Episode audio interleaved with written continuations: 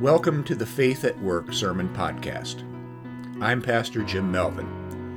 I'm glad you chose to join me this week. I hope that the next few minutes will be a time well spent for you as we think about faith, scripture, and life.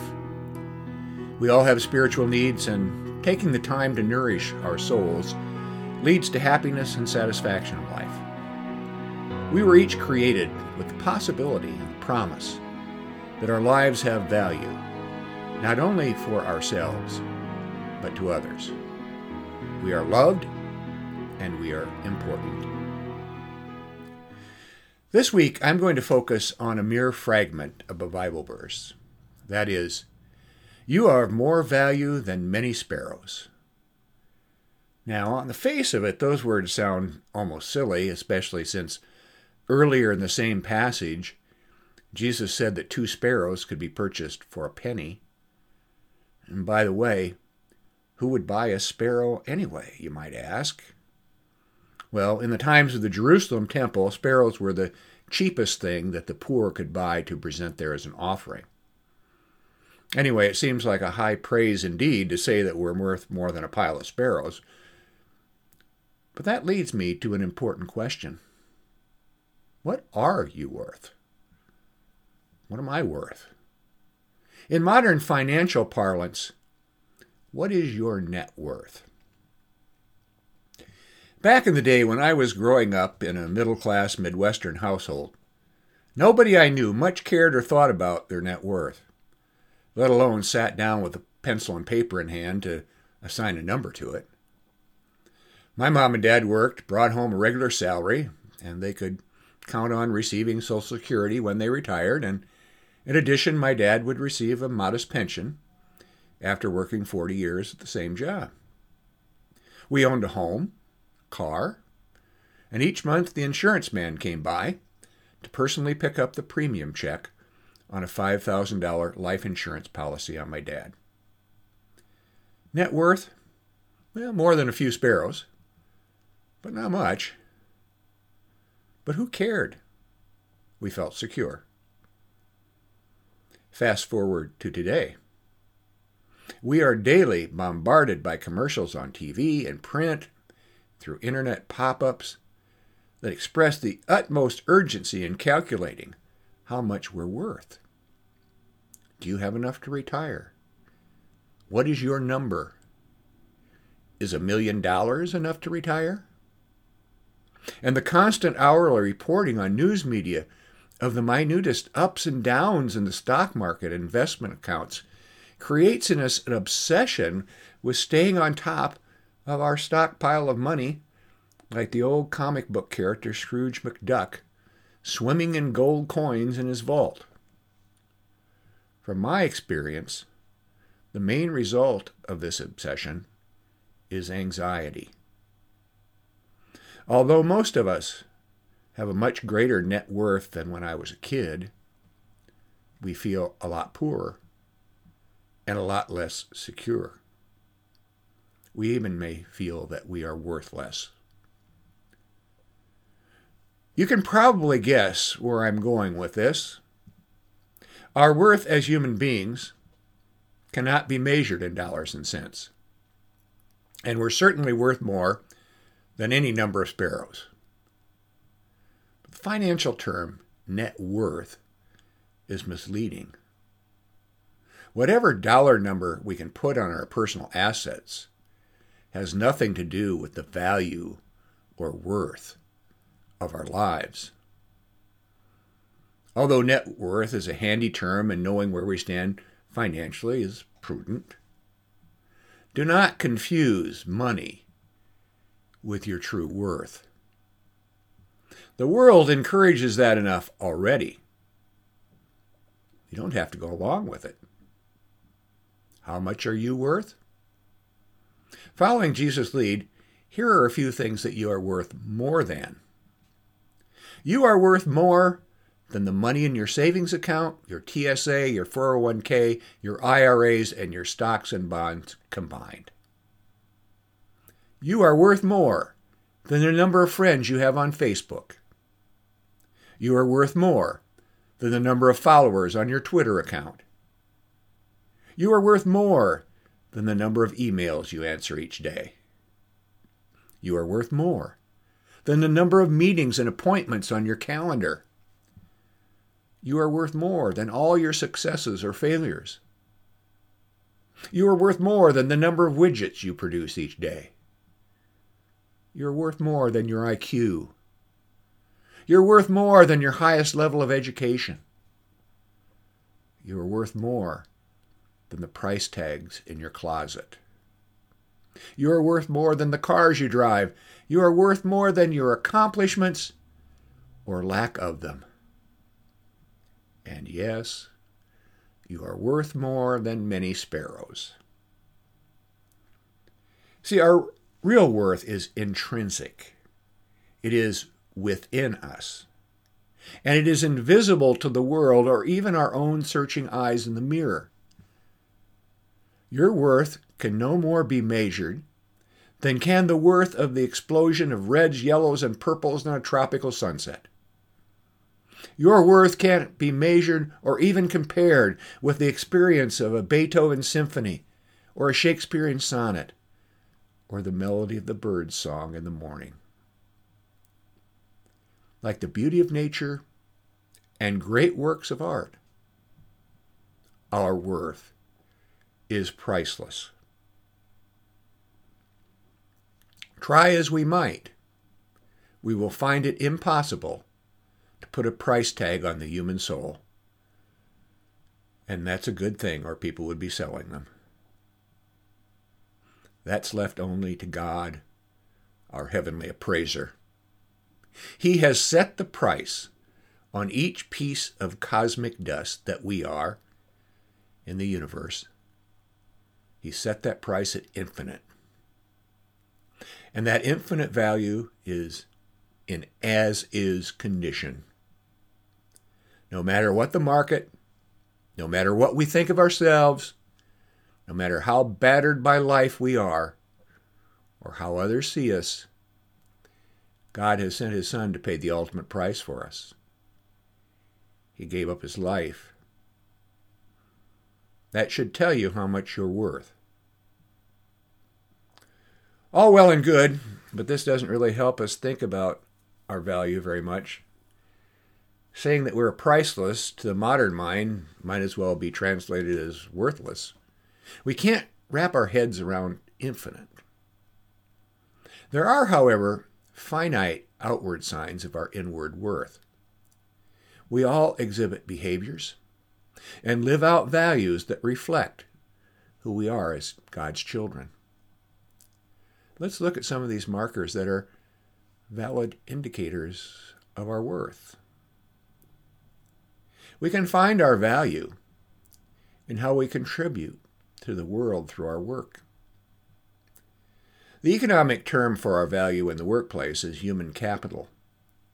Our value is used and sometimes exploited by the people we work for. Human capital can be used for good or ill.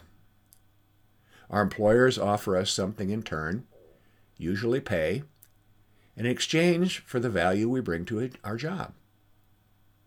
And that value can be comprised by our intellect, skills, natural and acquired, and by the brute sweat of our brow.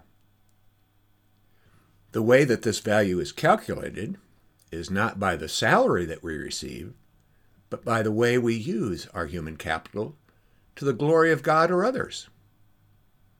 In other words, how we faithfully live and use our gifts as God intended.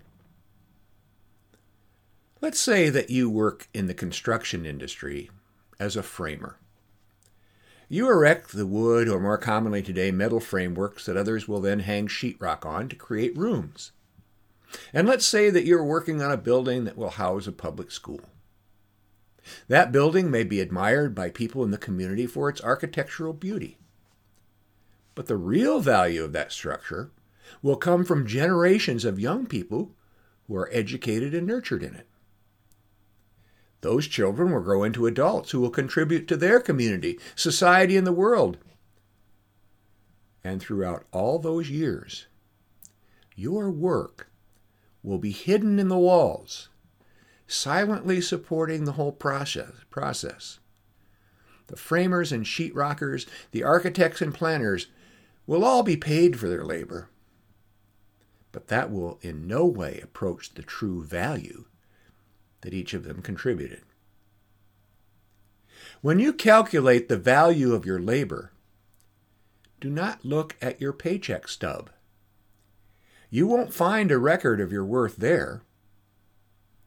Instead, go back and think about what you've accomplished in the past month. Consider the long term effect that your work will hold for the future for others. The most important things won't be readily visible to the human eye. Well, we can find our value in how we serve. I recently happened upon the story of Sadio Mane, a Senegalese soccer player who plays for the soccer team from Liverpool and earns over $10 million per year. Fans spotted him carrying a beat up iPhone with a cracked screen, and he asked why he didn't get a new one. He said, Why would I want 10 Ferraris, 20 diamond watches, and two jet planes? What would that do for the world? I starved. I worked in the fields. I played barefoot. And I didn't go to school. Now I can help people. I prefer to build schools and give poor people food and clothing. I've built schools and a stadium. We provide clothes, shoes, and food for people in extreme poverty. In addition, I give 70 euros per month to each of the people from a very poor Senegalese region in order to contribute to their family economy. I do not need to display luxury cars, luxury homes, trips, and even planes. I prefer that my people receive a little of what life has given me. Doesn't take a genius to discern the true worth of Sadio Mane. His worth can't be measured by the goals he scored or by the quality of the iPhone that he carries. His worth is reflected in the lives of the people he has lifted up through his compassion and generosity. He understands what is valuable in life he is a living example of Jesus' teaching on wealth or treasure when he said, Do not store up for yourselves treasures on earth where the moth and rust consume and where thieves break in and steal, but store up for yourselves treasures in heaven, where neither moth nor rust consumes and where thieves do not break in and steal. For where your treasure is, there your heart will be also. It is quite obvious where Sadi's heart is. Where's yours? Where's mine? We can find our value also in our humility. You've probably heard the old saying, nobody likes a sore loser. In my experience, sore winners are liked even less. There's something about having a big ego that detracts from our basic humanity. Jesus chided his disciples when they had been arguing over which of them was the greatest in his eyes. Jesus, aware of their inner thoughts, took a little child and put it by his side and said to them, Whoever welcomes this child in my name welcomes me, and whoever welcomes me welcomes the one who sent me. For the least among all of you is the greatest. If we were to judge the greatness in the in the religious world, most of us would put the Roman Catholic Pope at the top of the list. Throughout history, popes have lived ostentatious and lavish lifestyles at the Vatican. Pope Francis, the current pope, presents the exact opposite image. Even before he was pope, then named Bishop Jorge Mario Bergoglio, he lived a modest lifestyle among his people in our Argentina. Pope Francis has spoken about humility. He said the only path to humility is humiliation. In other words, we can't just proclaim ourselves to be humble. That would be false humility. We have to truly understand in our hearts that we are not of greater value than anyone else, and we have to live it. He said, Who is Jorge Murillo Bergoglio? I am a sinner. This is the most accurate definition. It's not a figure of speech, a literary genre. I am a sinner. Francis has not only proclaimed his humility, but he has also lived it. He has rejected much of the pomp, circumstance, and uh, lavish lifestyle of previous popes, often to great criticism. He prefers to travel in a modest Fiat sedan and associate with the poorest people in Rome or wherever he goes. The poorest of the poor sense his true humility and relate to him. That association with the poor exposes a related quality of our worth how we value others. Jesus was scandalized by the fact that he ate with tax collectors and sinners, the religious outcasts of his day. And he associated with them not out of pity or charity, because he truly valued them and believed that God valued, valued them too. He liked them. Jesus said in the Beatitudes, Blessed are you who are poor, for yours is the kingdom of God. Let us look at our own lives and our own society. Do we value the poor or do we condemn them? Do we seek to put them down or lift them up? Do we see them as God's gift to us or as a burdensome nuisance? Do we seek to avoid them or engage in? How we value others reflects on our own value. It would do us all good to look inward, examine how and what we value in other people. Ultimately, we can find our value in how we love. When asked what the greatest commandment was, Jesus responded, Love your God with all your heart and all your soul and all your mind, and love your neighbor as yourself key words, obviously, in both commandments is love. But we throw that word around pretty carelessly most of the time. What matters in speaking of love is not that we are loved, but that we love. And what matters in speaking of love is not that we love, but how we love. The ancient Greeks had a better understanding of the workings of love than we do, I guess, because they had several words for it. Eros was passionate love. Erotas was romantic love. Philia was love of a friend. Mania was obsessive love. And there were others. But the love that Jesus talks about in the Great Commandment is agape self giving love, sacrificial love. It's the kind of love that puts the welfare of others above us. The most important characteristic of this kind of love is that it is unconditional. It seeks nothing in return. It makes it possible for us to love others who might even hate us. It is the one it is a one-way affair. And what makes this love so valuable is that it reflects the divine love, full of acceptance and forgiveness when I say, I love you, I am saying, I value. Just as God said, You are of infinite worth to me as well as God. We have come full circle to infinite value and worth. I suppose I could go back over what I've just said and put together a questionnaire so that you could put a numerical value on your inner worth. As they say, if you can't measure it, you can't change it. Well, that may be a clever maxim for business, but it does not apply to your value as a human being. It is impossible to put a number on your true net worth. But you can see where it shines through sometimes. But I guarantee you, it's worth a whole lot of sparrows. Amen.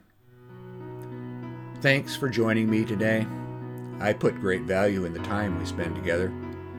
I hope you join me again. May God bless you and keep you. May God's face shine upon you and be gracious unto you. May God look upon you with favor and give you peace. Goodbye.